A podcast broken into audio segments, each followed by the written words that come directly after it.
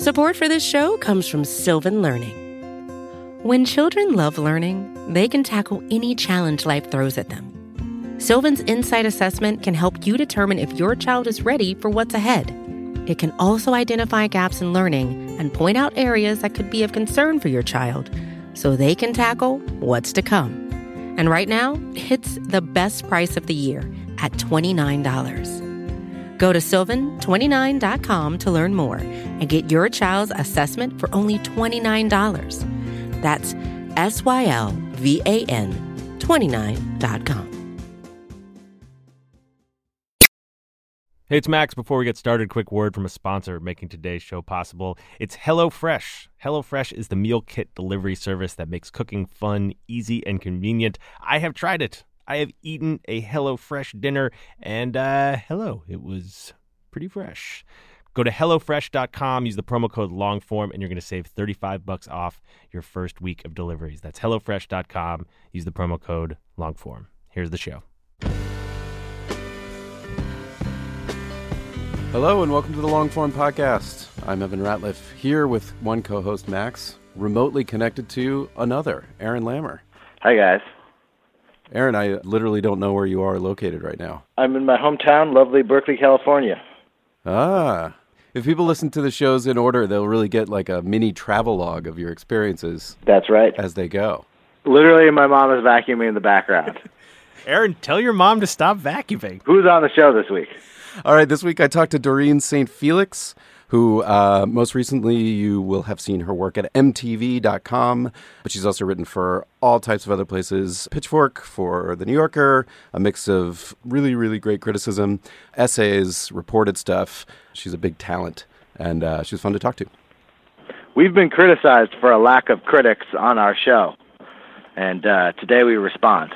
I kind of wasn't kidding before that. T- tell your mom to turn off the vacuum. We're gonna be done with this. In I don't, 30 I don't know where I don't know where it's coming from. I, I'm sorry. Mom, get off the phone. I'm I'm, on the phone. If I look for the vacuuming, that's going to bring me closer to the vacuum. All right, let's just get out of here. If you were going to tell your mom after you tell her to st- turn off the vacuum, if you were going to tell her to use an email newsletter provider, who would you recommend? Mailchimp could make it happen. Over 8 million businesses use MailChimp. Longform does. Atavist does. I don't know for sure, but I bet every place that Doreen St. Felix has worked used MailChimp. Here's Evan with Doreen St. Felix.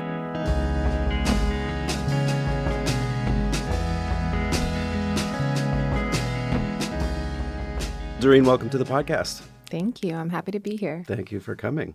I have been reading a lot of your work uh, as much as I could get my hands on, although I, I didn't get back to the college stuff. That's that's actually pretty good that you didn't get back to that stuff. but I do, I kind of want to start at how you got into this business. First of all, you went to Brown. I know did. that. But you've said somewhere that you wanted to get into like narrative nonfiction writing kind of stuff when you were in college, but couldn't or didn't feel like the type of writing you wanted to do was being done there or that they wanted you to do it. Uh-huh. So I was one of those kids who came to the Ivy League by chance. I had been kind of placed in a track when I was younger. Uh-huh. That would obviously set me up to go to a school like Brown. And while you're prepared academically, you really aren't prepared culturally for just how elite it is and like both the positive and negative meanings of that word. And so And you grew up here in Brooklyn. yeah, I've always lived in Brooklyn, except for when I was in school in Providence. So, the writing program at Brown is a subset of the English concentration. So, you have to major in English and then you take like five or six extra classes, and then you get like a nonfiction certificate. So, it's not even journalism at Brown, it's nonfiction, it's creative nonfiction. It's all encompassing. Yeah, I mean, but that it goes to show you how stush it is over there. Um, and all that's to say, I hadn't read a lot of the magazines, a lot of the essays, a lot of the books that my peers just came into school already knowing. hmm You know, I didn't know who Joan Didion was. I had never read The New Yorker. I had like never seen a copy of it before, which I think tells you a lot about what it's like to be a person from New York who isn't in that space. Right. You know? And plainly, I couldn't speak the language and I couldn't write the way that a lot of other kids wrote. There was this class, it was called The Public Intellectual. It was literally called that and was very coveted. of course, because that's where you learned how to expound on something that happened in culture. That's where you learned how to be a critic. And it was really difficult to get into. So the process was that on the first day of classes each semester, a bunch of people would come into this room and we'd get topics that we'd have to write an essay on in, you know, 50 minutes or whatever. You just said you don't know what it is in advance. You just come have in. no idea. Huh. And I came in every semester for four semesters and I never got into it. Ever. And each time I came back, I was like, all right, you know, like I've been reading The Atlantic. I know exactly what you want me to do. And it never worked out for me.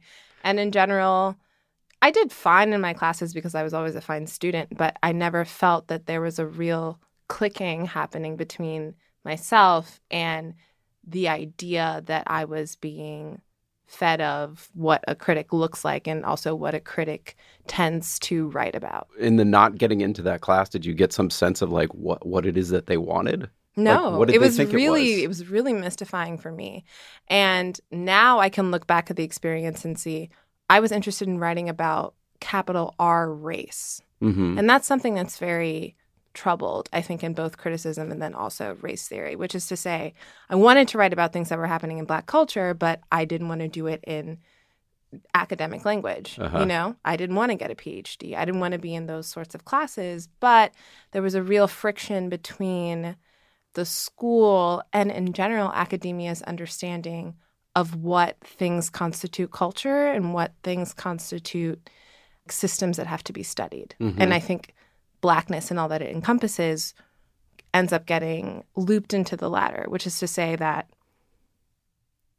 if you want to write critically about something that's happening like in hip hop or rap or even pop music, you're more likely to do that in an African American like studies class than you are to do that in a writing class. Uh-huh. Or a class called the public intellectual. Or a class called the public intellectual. This is just a really roundabout way of me saying that I didn't really do that well at school. so where did that leave you coming out in terms of what you wanted to do or what you felt like, okay, I still want to do this? Shelved it, tabled it. I graduated without a job, without a plan. I lived in Brooklyn though, so it kind of seemed like I had a situation going on because I was moving back to New York like everybody else. Um, Freelancing. I was freelancing. oh God. I was unemployed and depressed and needed to talk to people. and so I started using Twitter. I started realizing that people use it to live tweet television shows and that people were actually practicing criticism in this very discreet way. And I found myself just falling into that pattern with a lot of other a lot of other women in particular and then also a lot of other black and brown women. And there were editors and there were writers who were reaching out to me who were kind of like, everything that you're doing on this timeline, you should just be doing in a published piece. And that's when I sort of realized, retrospectively looking back at my time in college, the problem was I just wasn't in the right critical space, right? I wasn't in the space where people cared about a show like Empire. hmm Um, but then I found those people, and it took me a minute to gather the confidence because I'm an extreme perfectionist. And so I never wanted to publish anything that felt less than, you know, perfect in a lot of ways, which is a bad thing as a writer, especially when you're really young. Well, and also when you're freelancing and trying to hustle up enough pieces Exactly. to make a living. Exactly. You don't have that luxury. But that's how it started. It was just women reaching out to me. That you had sort of connected with Yeah. a little bit. Yeah. And they said, hey, you should take this somewhere. And then I started at Lenny. And by Lenny, most people will know, but some might not. Lenny Mhm. Letter, which is Lena Dunham's. Is it still considered a newsletter? It's like a publication, basically. I think they should start calling themselves a publication. There's so many different arms of it. You know, there's the website, there's the newsletter itself. But yeah, still fundamentally a newsletter. So you got this job at Lenny. Yeah. What did that entail? Like, were you assigning things? That's a like a new media thing that's just like arisen out of n- nothing uh, around a particular person. And like, what is Yeah. it like to be like pulled into that? Yeah, that was, I didn't realize how unique of an entry experience into media I had by starting with Lenny because there wasn't really a newsletter like it that existed and still not to this day one Yeah. that is able to really be successful in that model because it's such an unusual model. And Lenny was interesting because I was learning about feminist media, which is a whole other genre of media. Different from, you know, your like regular website. And there Uh-huh. are certain mores and there are certain ethics to it that don't exist in other spaces. And Like, what can you say specifically, like an example of that? yeah, so I think the personal essay, for example, Mm-hmm. frowned upon in most like traditional journalistic spaces, right? Because there's not people argue there's not a sense of like reporting that you're doing. It's solipsistic, it's not journalism, capital J. But feminist media hinges on the personal essay Mm. because that is a genre of writing that is available to women partly because of how they've you know the pink ghetto online but also just because women write memoir and they have always done that and that was the main thing that we were really working with when we started with lenny it was personal essays and what really made a splash were the essays that we got from celebrities Mm-hmm. um, like the jennifer lawrence essay which came out i think in the first couple of months in the, in the newsletter And did you were you like editing those? No, I wasn't involved in editing those. Uh-huh. I was editor at large, so Uh-huh. I was. They gave me so much space to kind of just like be a fuck up. Thanks, Jessica and Maya.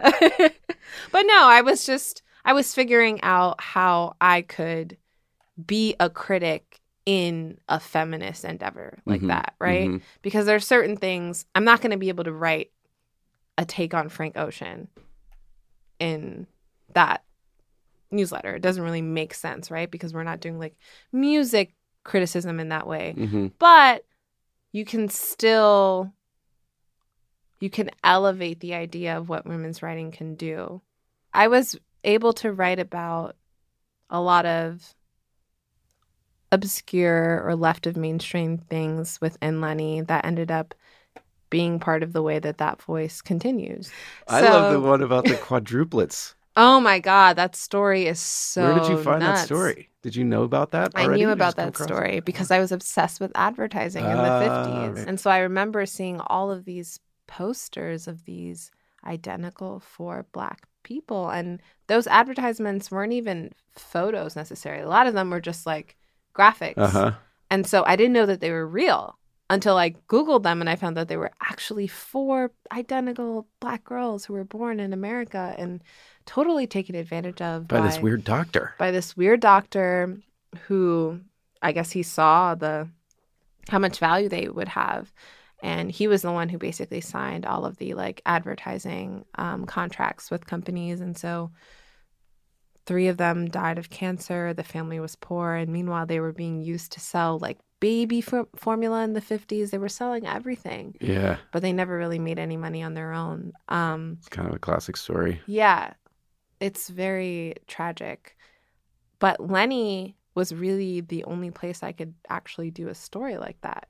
Um, so I really appreciate having started off in a space that had its bias out so clear. You know, like we are only about uplifting women.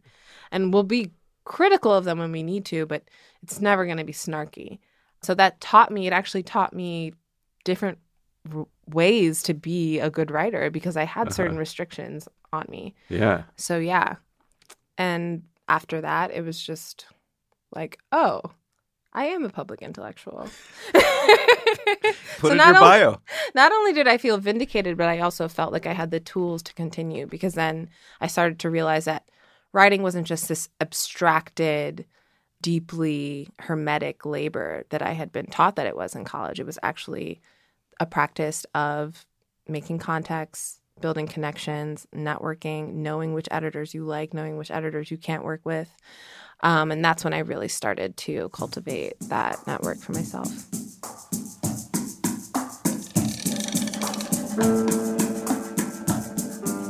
Hey, it's Max. Quick word from our sponsors. First up, Texture. And if you're listening to this podcast, then Texture is relevant to your interest. It's a magazine app. They've got hundreds of the world's most popular magazines, and you can read them anytime, anywhere, using your smartphone or tablet. These are not just magazines that are freely available online. They've got tons of magazines that require a subscription, and you can get them all in one place. Hundreds of your favorite magazines, including the back issues, all in one place. Texture makes it easy to find articles that you care about. You can read your favorite magazines, magazines you wouldn't normally read, and they have an editorial team that recommends content for you. Plus, they've got these like uh, personalized collections based on your interests. You will always have something to read. And if you go to texture.com slash longform, that's texture.com slash longform, you can start a free trial right now. Immediate entry to all the top magazines, including those back issues and bonus video content. Start binge reading for free right now. Go to texture.com slash longform. Thanks so much to them for sponsoring the show.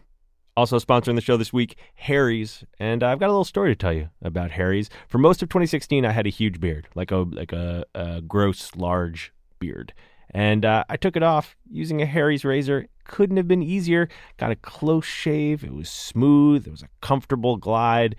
And it also didn't break the bank. You know how like razors just cost too much? They're one of those things you go to the store and you're just like, that shouldn't cost that much, but it does. Harry's blades are just $2 per blade. That's like half of what you're going to pay at the drugstore. And they do that because they own this factory in Germany and they make all the blades there and they can produce these high quality razors themselves and sell them online for half the price. They are so confident in the quality of these blades that they'll send you their popular free trial set, which comes with a razor, a five blade cartridge, and shaving gel. It's totally free when you sign up for the shave plan. All you have to do is pay shipping plus there is a special offer for listeners of this show. Enter the code LONGFORM at checkout, and you will get a post shave balm. I used it after I shaved off my beard. It made me feel great. It'll be added to your order for free. So go to harrys.com right now and enter the code LONGFORM at checkout to claim that free trial set and post shave balm. That's harrys.com, and the code is LONGFORM. Okay, let's get back to Evan and Doreen.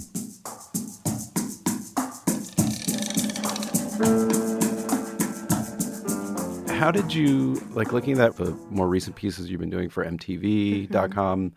how do you conceptualize those pieces do you think of it as just as criticism or as some other form like is it in a tradition of music criticism or do you mm-hmm. feel that it falls into some other genre well i definitely began doing music criticism in part because it was the most welcoming critical space online for women who are black uh-huh.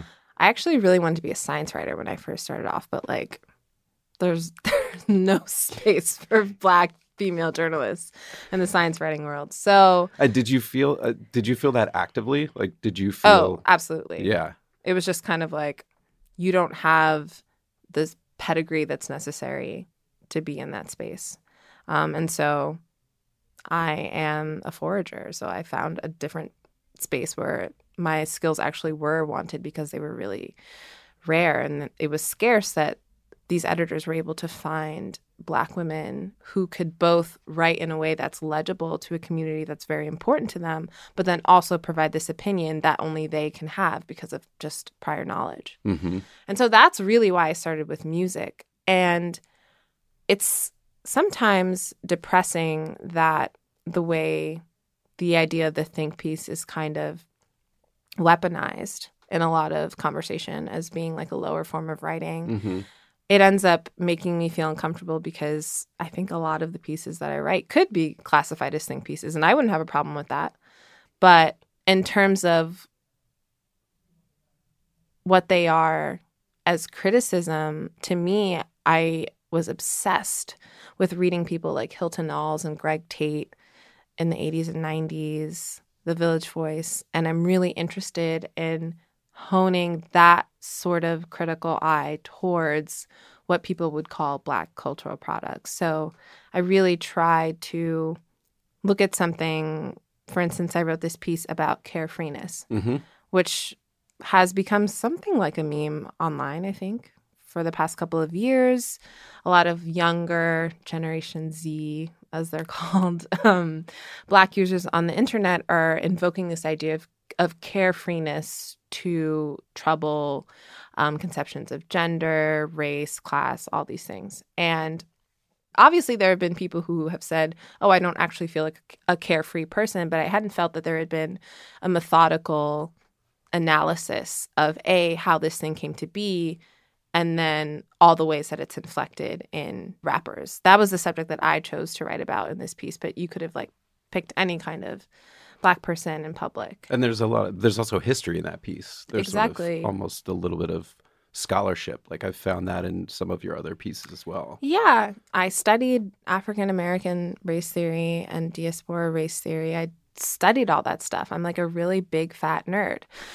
and that history, that kind of academia is so ghettoized. It's not something that is fluent for even people who study black literary phenomena or anything. hmm Um, and I'm just lucky that I found places that are hospitable to me being like very um, extract in terms of the references that I pull up in these essays, but it's worked out that way. And I do feel like it's connecting to people. And it's interesting to hear that because you're you're clearly so steeped in the layers of the past that go into this criticism, which is something that like would be a standard thing for like a white critic writing about rock and roll. It's like to write Mm-hmm. About the '60s and the politics that went into it, but most of them are not going to be steeped in that for hip hop or for Exactly. that type of sort of like online meme. And then you end up with this narrative that Young Thug is radical or Young Thug is revolutionary, and there's never been anybody like Young Thug,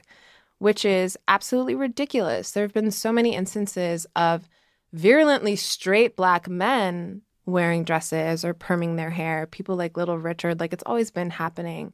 And part of the problem is when you don't have an archive, which a lot of black culture doesn't have, hasn't been documented in a very certain way, then there's no real impetus for contemporary critics to search for that archive, right? Mm. Either it's not available or they can't actually read it or they can't discern it. hmm And I don't think that it takes anything away from somebody like Young Thug to say, you know what, actually, OutKast came before him and he was influenced by them. And before OutKast, there was somebody, you know, there's like James Brown and that's who they were emulating.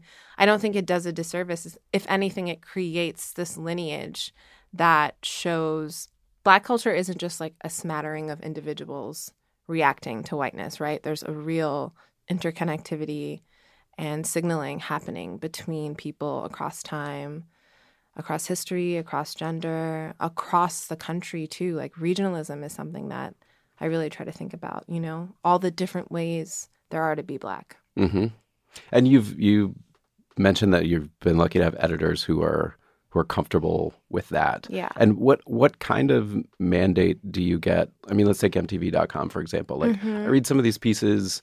Like, I mean, you reviewed Solange Knowles' new album, Mm-hmm. and that type of writing could appear in N plus one. It could appear in sort of intellectual spaces. A lot of people might not think of MTV as that. Um, they would not be up to date with sort of like all the writers they've collected at Yeah, MTV. the relaunch. Yeah, but I- do wonder what what kind of mandate, if any, are you given with that kind of piece? Like that you're you're supposed to produce X, Y, or Z. Like in the end, is it supposed to be something that recommends this piece of culture or art or not, or are they just sort of like go do your thing? That's such an interesting question.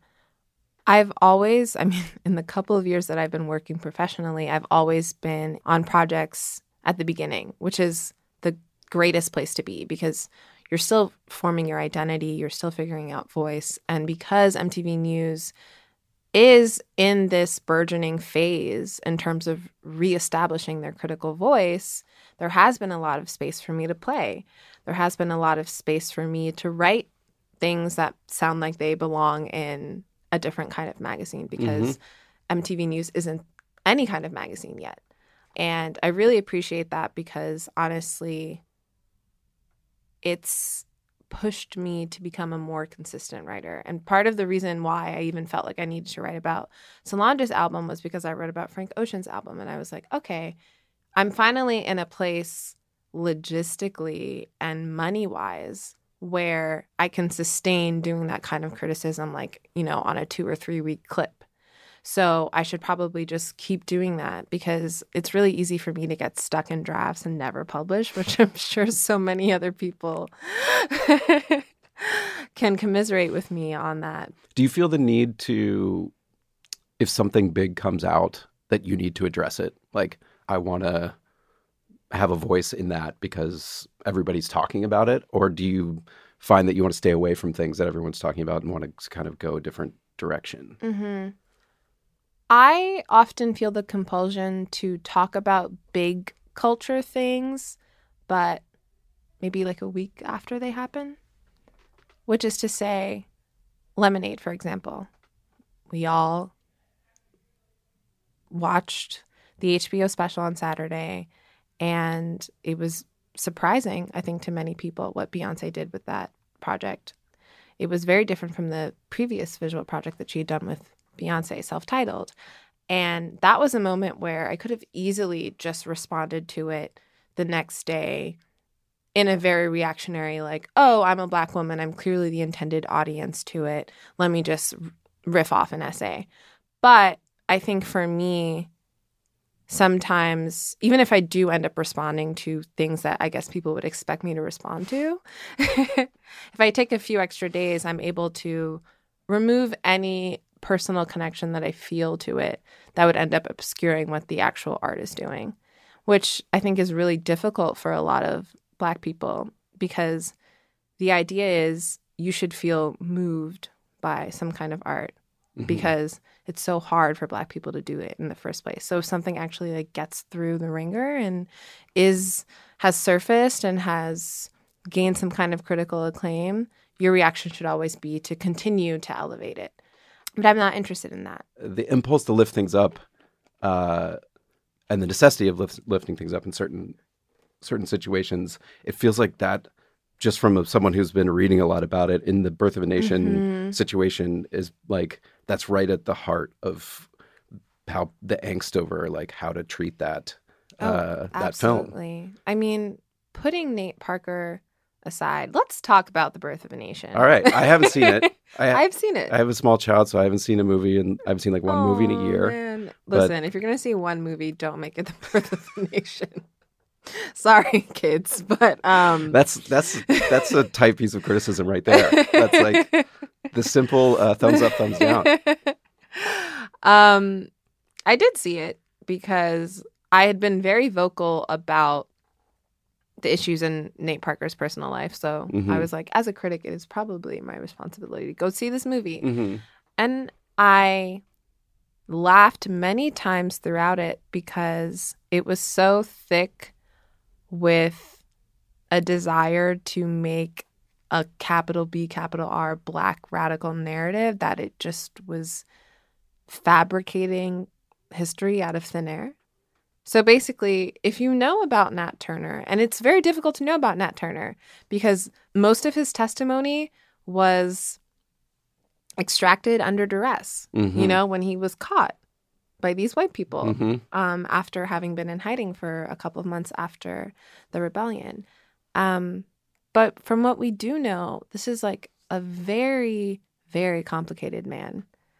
Obviously, slavery is like the number one moral infraction that this world has ever seen.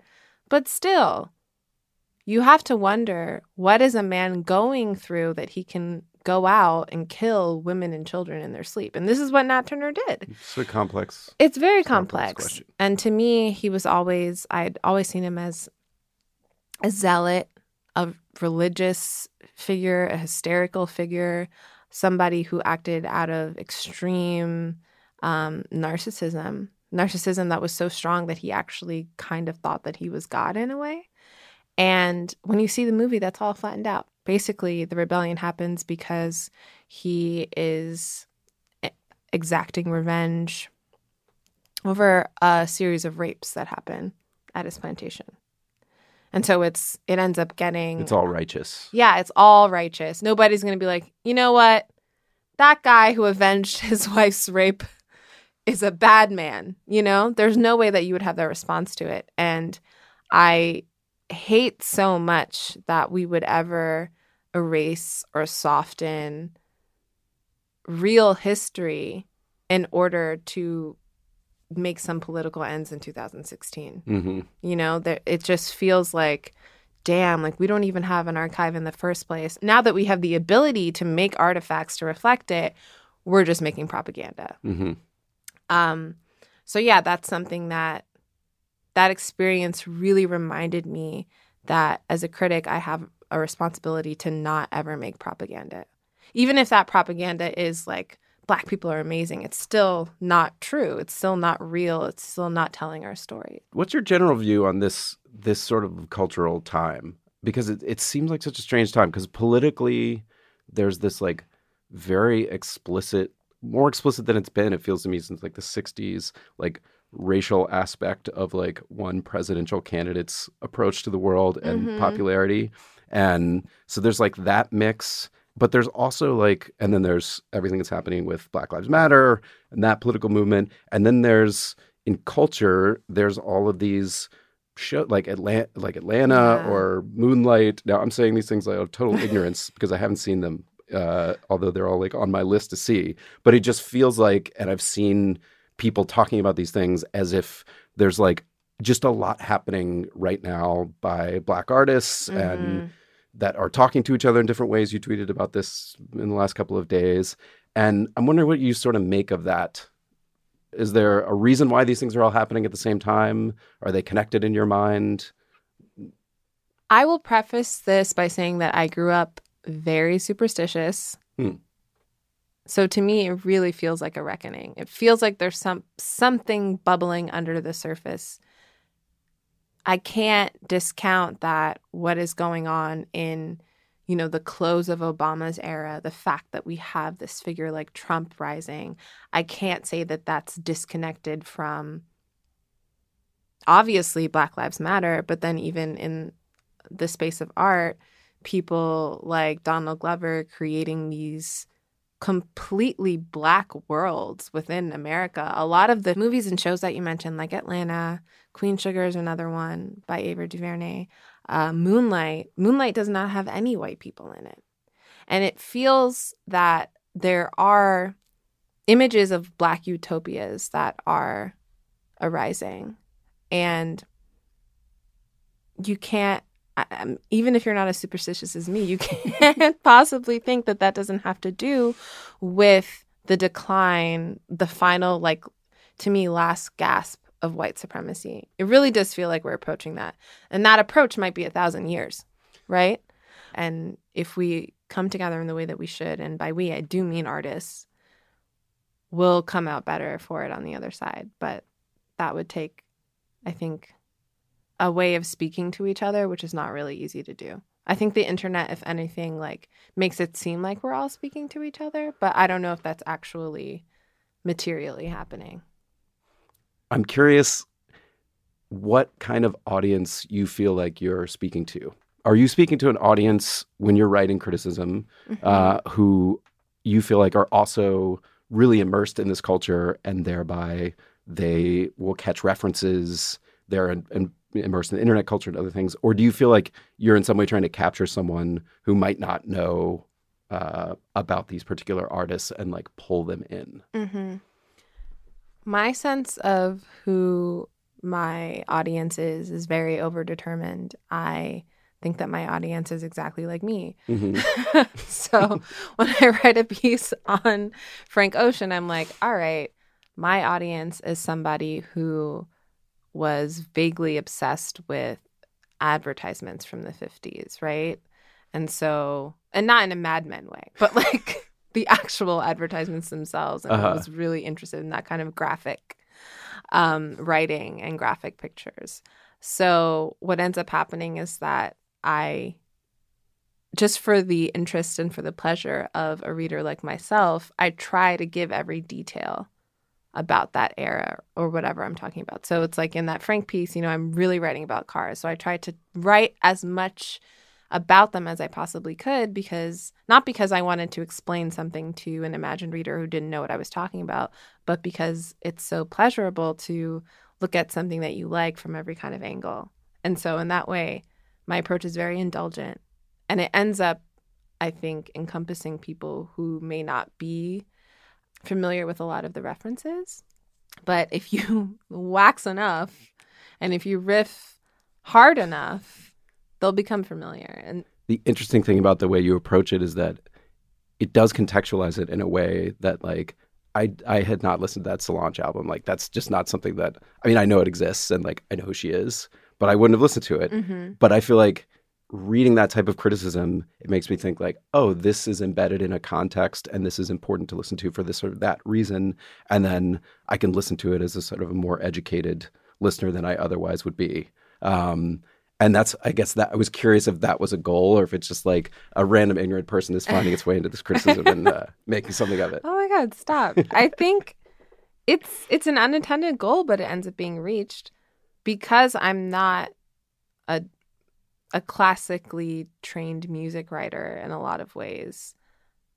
The tools that I have at my disposal are intertextual.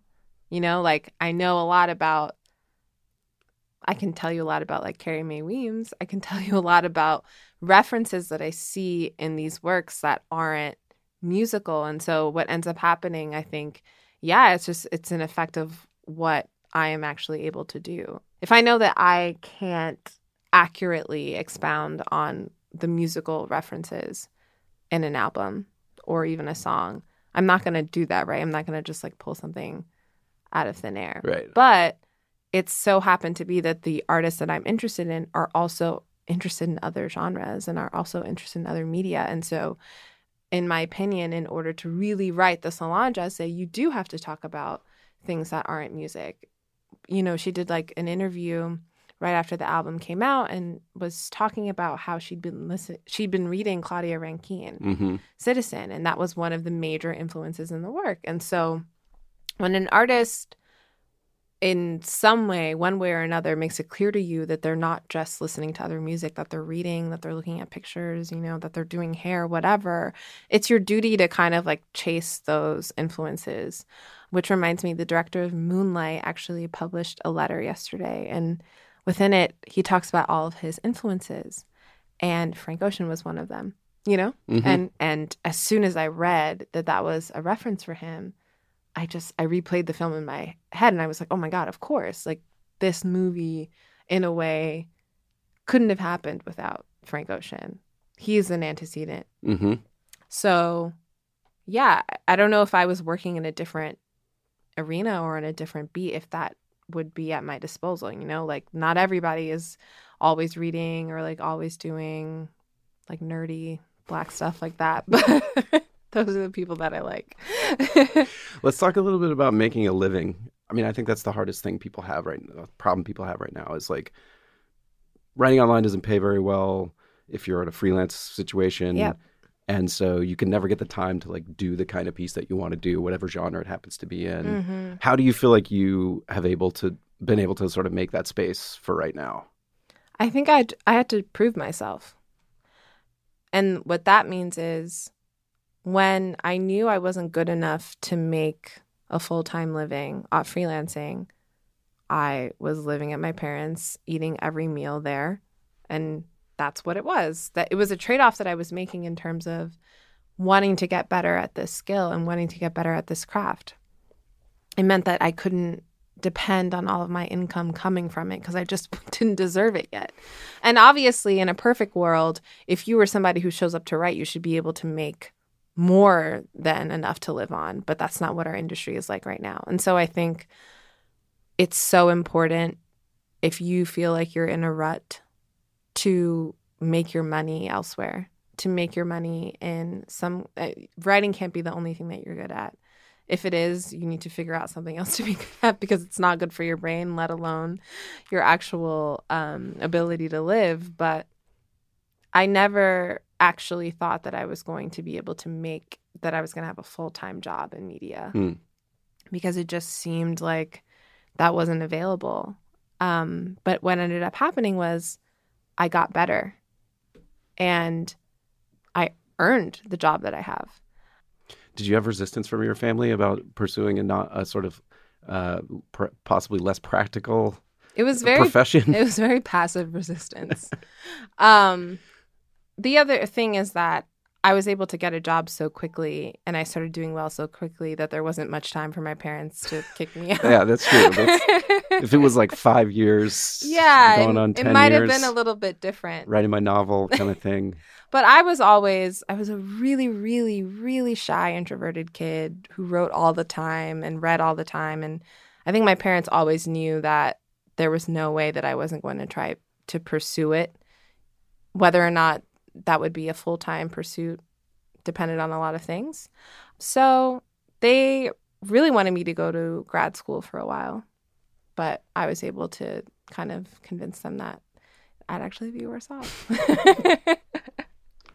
Well, one thing you said in there is something I feel like people uh, rarely say because it's like uncomfortable to say it, but like you're good at it. You like you earned it. You didn't say you were good at it, but like you earned Yeah. this job and you're good at it. Like that's a big part of like starting. I'm sure you weren't as good at it at the beginning as you are even now, but like working to get better at it is a critical component of that. Yeah, I'm very self aware. So I know exactly how good I am.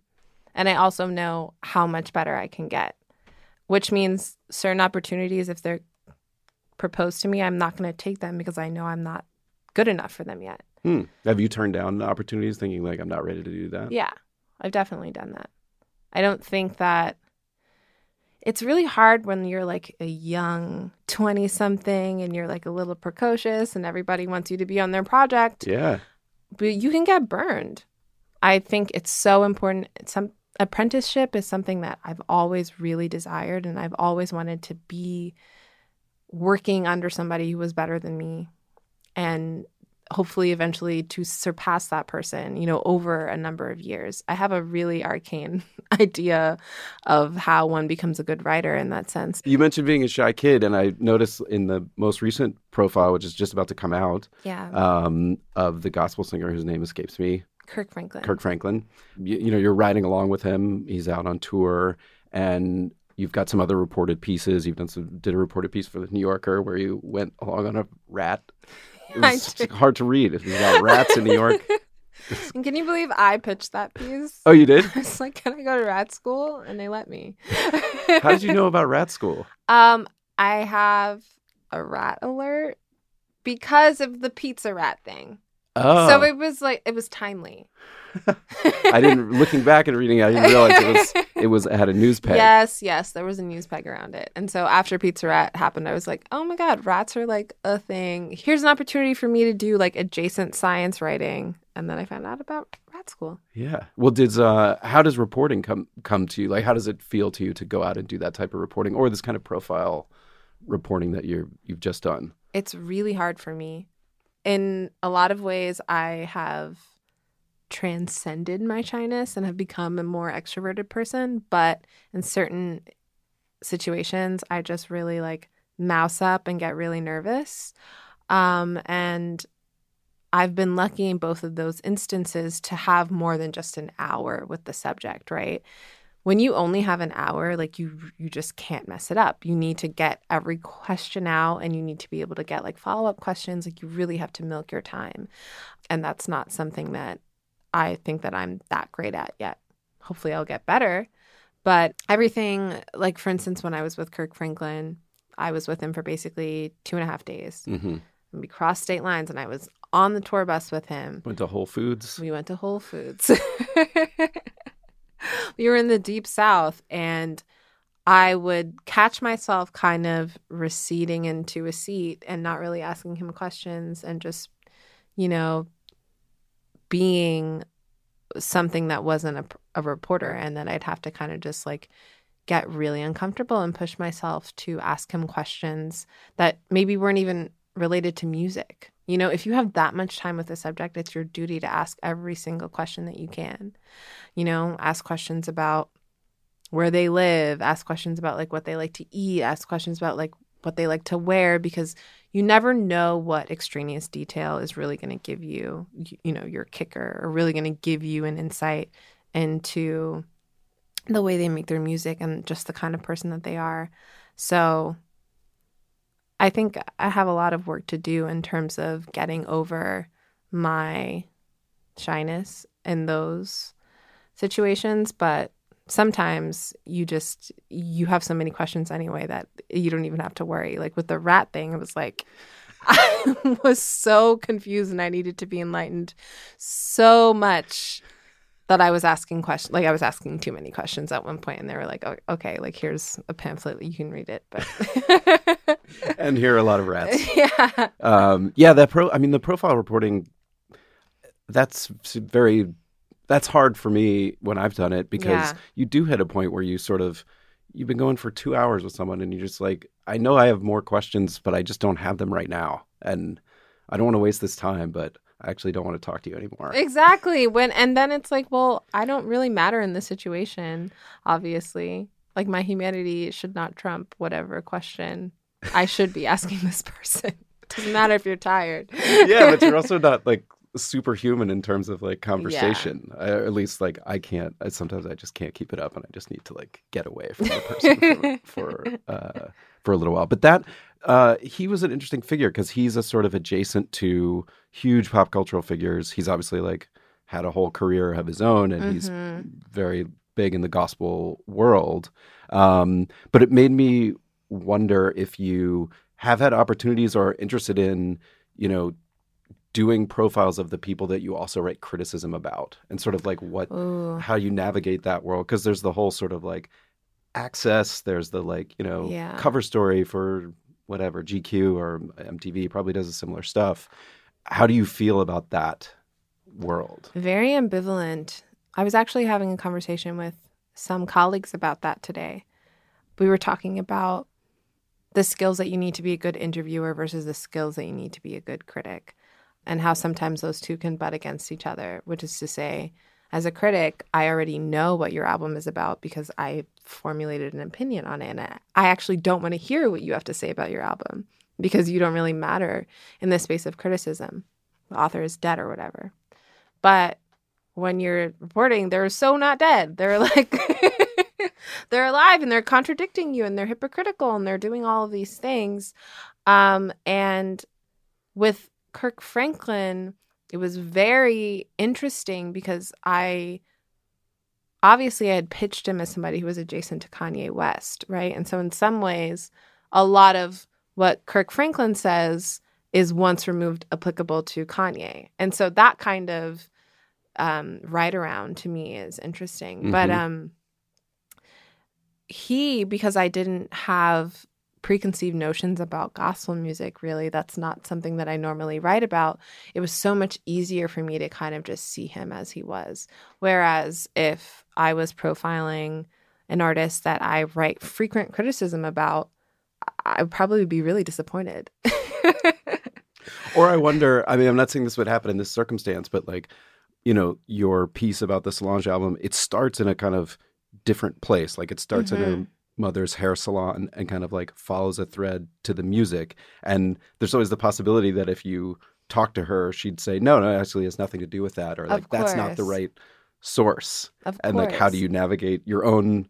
You've layered your own views on top of this music versus Yeah. what she may or may not have intended. you know and some and layering your own view on top of something constitutes now it's a whole other thing right? It's like the criticism. Mhm. it's not just a response to the album. It's an essay that lives on its own that somebody would read without maybe even listening to the music. So yeah for right now i can't people that i write really heady criticism about i think i would never want to meet. It seems like it would deflate a lot of what i think is good about my writing The other thing I want to ask you about that pops up a few times, and I wasn't sure how you thought about it, was I've seen you described as like writer plus activist. Like that comes up in different places. And I couldn't tell if that was because like two years ago when you were in college, you like organized a protest. And so people just say, oh, activist. Or like the earliest, one of the earliest pieces I found was like a Guardian piece, which was something you wrote Mhm. about like Ray Kelly coming to Brown and sort of responding to that. And is that something like, are you, is that a label uh, that you would embrace like activist, or is that something people are just putting on t- to you because you write about certain things? It's so crazy. Like, if any other person did something three or four times when they were 19 years old, that would not become an identity. That would be affixed to them. Yeah. you know, five years later. and thank God. Thank because God. most of the people right? things people do when they're 19 years old are are stupid. um, yeah, I really struggle with being called an activist because as somebody who is friends with activists and sees what they have to do, I know that I'm not that. And it's not something that I would ever want to be considering that I have decided I want to be a writer. To me, obviously there are some people who call themselves writer slash activist or do both and that's totally fine for them but for me there really is just kind of like church and state between those two worlds. Um and i don't know how to sometimes speak up for myself to sort of say hey i've never given you any indication that that's what i do. And in some ways it feels like it's a um signal that i'm not actually a writer hmm if that makes sense it's I like think it can be.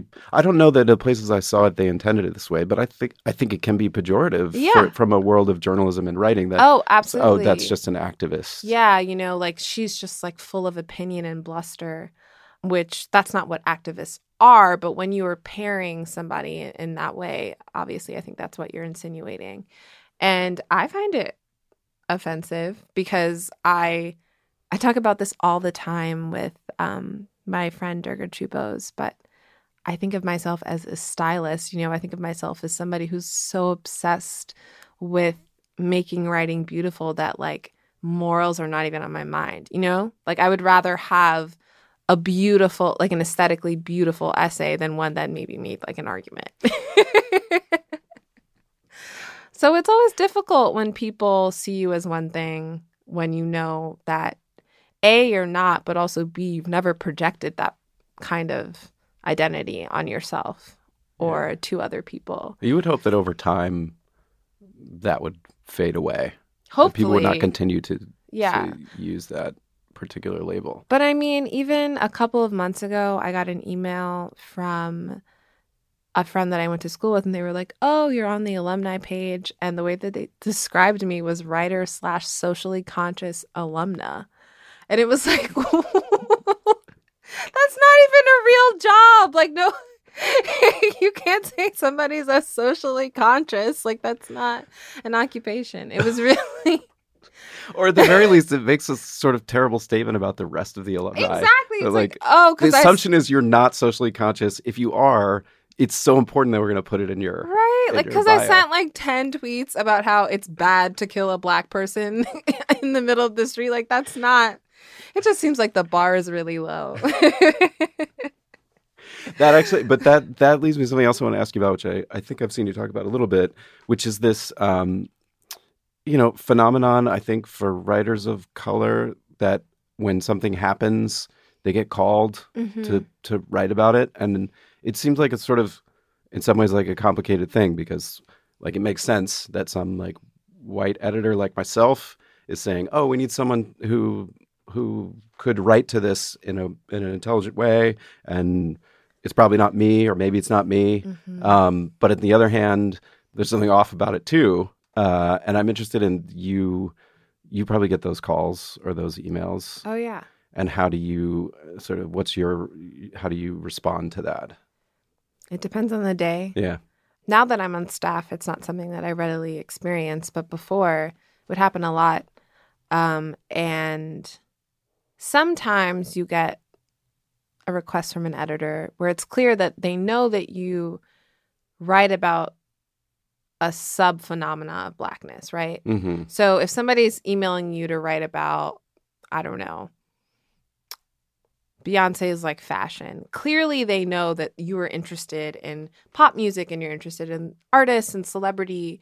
And so it's not absolutely out of the blue. yeah. But sometimes you just get something that is like, I've never written anything like even close to this thing that you're pitching to me. And it makes you feel, it's like the activist thing. You feel just pigeonholed and like you are a two dimensional slot that somebody just like picks when they need to fill some, plug a hole or Right. plug a leak. right. Um, so I went through a period where I would just say no to a lot of editors, even if I secretly wanted to write the piece, but to make a point. Uh-huh. Um, because first of all, I think that the relationship should be way more reciprocal than that. We should always be in conversation with each other. And if I if happen upon something that I should write about, I should be able to feel like I'm already talking to you and I can go for it. So it mm. shouldn't just be like that extractive kind of relationship where you like keep pinging me about some like black devastation Yeah. And- yeah, yeah. that you want me to write about.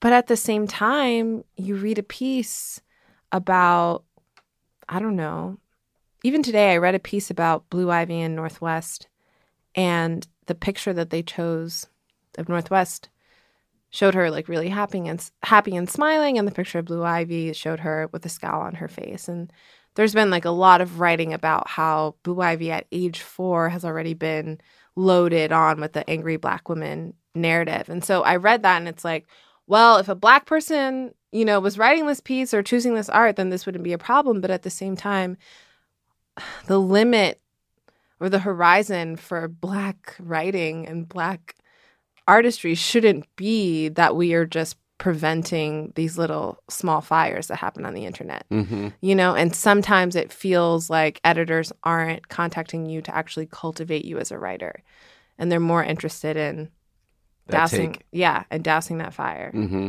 And when you said no to them, did you say no with with an explanation? No. just just no. Yeah. um because i don't think that you should feel that you have to splay so much of yourself like that because Yeah. at the end of the day it is really unprofessional you know and it's not something that every kind of writer experiences and i want to hold myself to the standard that i know like white women writers have at their jobs and also when they're freelancing and i think that's like really fair Yeah. um, it, there's not a clear answer because if the day is right and you really do have that essay in you, then yeah, you were the right person to contact. But if it isn't the right day, then it's probably going to ruin. Sometimes I I would feel so stereotyped and so misunderstood that I wouldn't be able to write for a little bit. Mm. You know, because you think of yourself as a critic, somebody who makes these analyses that are important and read and then somebody just wants you to you know produce something that feels like fast food in a lot of ways um yeah It's shitty. it's very shitty but i i've developed teflon to it now How do you how did how did you how are you able to do that? i think i mean just having certain bylines lets people know that i'm not the one Yeah. I'm not here for that. you know but then also at the same time i know myself and other writers who were still babies but we whenever we see somebody who's like a few years younger like getting caught up it's like really important to me to reach out and be like hey like you don't actually have to do this you know you can develop your craft in the direction you had perceived um so it feel because you know if i say no to something that means that they're emailing the the person Yeah. that they were thinking about Yeah, yeah. after me. Um, and it's important for there to be conversation and for people to be looking out for each other. And do you feel like you're a part of a community of writers who are sort of are they are they do they span career or are they mostly for like sure. younger writers? No, I mean a lot of the writers I feel very close to intellectually, but also friendship wise, are ten years older than me.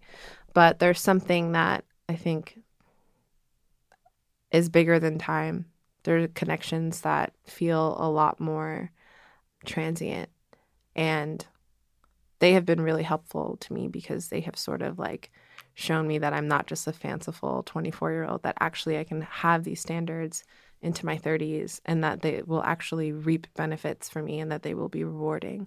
So, Well, that's good. I mean, it's good to know that writers are doing that. I think yeah, because it's definitely happening. it feels like that's a that's something that editors are supposed to do or used to do or that's part of a great editor's job and there's still many great editors out there but just like the way the industry is now and what do you what do you see for like your ideal do you have some kind of vision i mean Yeah, I mean, the way that I think of myself as a writer, obviously I'm mostly doing essays right now because that's just where I am.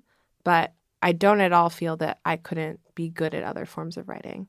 You know, I love TV. I'm obsessed with TV. That's something that I write about and watch a lot.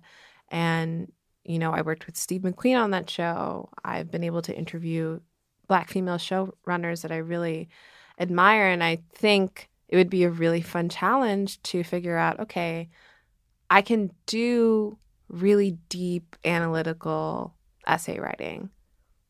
And I do have ideas about what images I'd like to see in the world. How can I marry those two things and, you know, maybe write a script? Um, so I think I have a few more years of just being able to only write on the internet, but I definitely don't um, only want to do that. I want to do a lot of other things. Yeah. You also have a podcast, MTV podcast. I do have a with podcast. Ira Madison. Hmm He's very funny. He's a funny Oh, man. Ira Madison. Excuse me, Ira Madison the third. Uh, do you have to say the third? You do have to say Okay. the third. He is a trip. He's my total opposite in terms of how we write, how we talk, how we do a lot of things, but we have a lot of intimacy and chemistry with each other. Did you know him before the podcast, or did they, did someone else like make that happen? Like you guys should have. a Ira made it together? happen. Oh, really? we had we had a very loose relationship on Twitter. Um, and then when he found out that I was going to go to MTV, he messaged me and was like, "We need to do a podcast." And I had never thought about doing a talk-based podcast because, like I said, I'm a little bit of a shy person, but it has been a way for me to create this third identity. You know, there's Doreen the critic, Doreen the tweeter, and then Doreen, the host of this podcast. Yeah. Does Mm-hmm. it has it like opened up an idea that oh maybe I do have this personality that could be like maybe I should maybe be on TV or like be out in front in that way. Yeah, I I'm always wrestling between wanting to be, you know, like an ascetic, like very Catholic kind of critic who doesn't dabble in anything that isn't criticism. But I think those lines are dissolving and melting and they're not really going to be relevant for that much longer. So it can't hurt to host an MTV Facebook Live. Or uh, two months ago, myself and my producer at The Stakes, which is another MTV podcast, Mhm. we um, got in contact with incarcerated people and we I interviewed them via contraband cell phones and we made a podcast out of it. And I think I am really, really hopeful for the ways that we can look at a story, try to understand it, and then place it in its correct medium. You know, like any Ira and I could do a roundtable, Mhm. you know, a written roundtable every week, and that could be the version of speed dial. But it makes more sense to hear us talking. So yeah, I like who knows, maybe I'm gonna have like a talk show one day. Maybe I'm gonna be a showrunner. who fucking knows? Well, thanks for coming on the podcast. yeah, thanks for having me. This is really fun.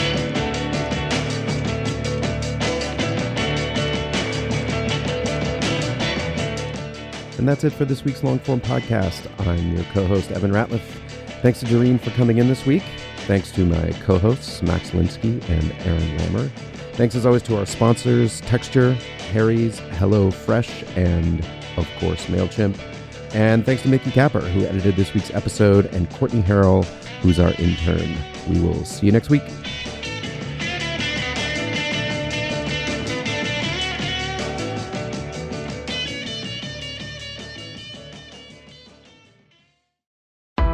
Why do you run? Why does anyone? I always thought that runners loved running, and that's not the case. Most runners hate running, but they choose to do it. In the new docu-series Running Sucks, brought to you by Team Milk, Abby Ayers learns why women runners everywhere are driven to go the distance. It really is about taking my power back and proving myself wrong. Team Milk is about fueling women's performance and helping them along their marathon journeys. You can sign up now for the inaugural Every Woman's Marathon taking place in Savannah, Georgia on November 16th, 2024. Learn more and register at everywomansmarathon.com.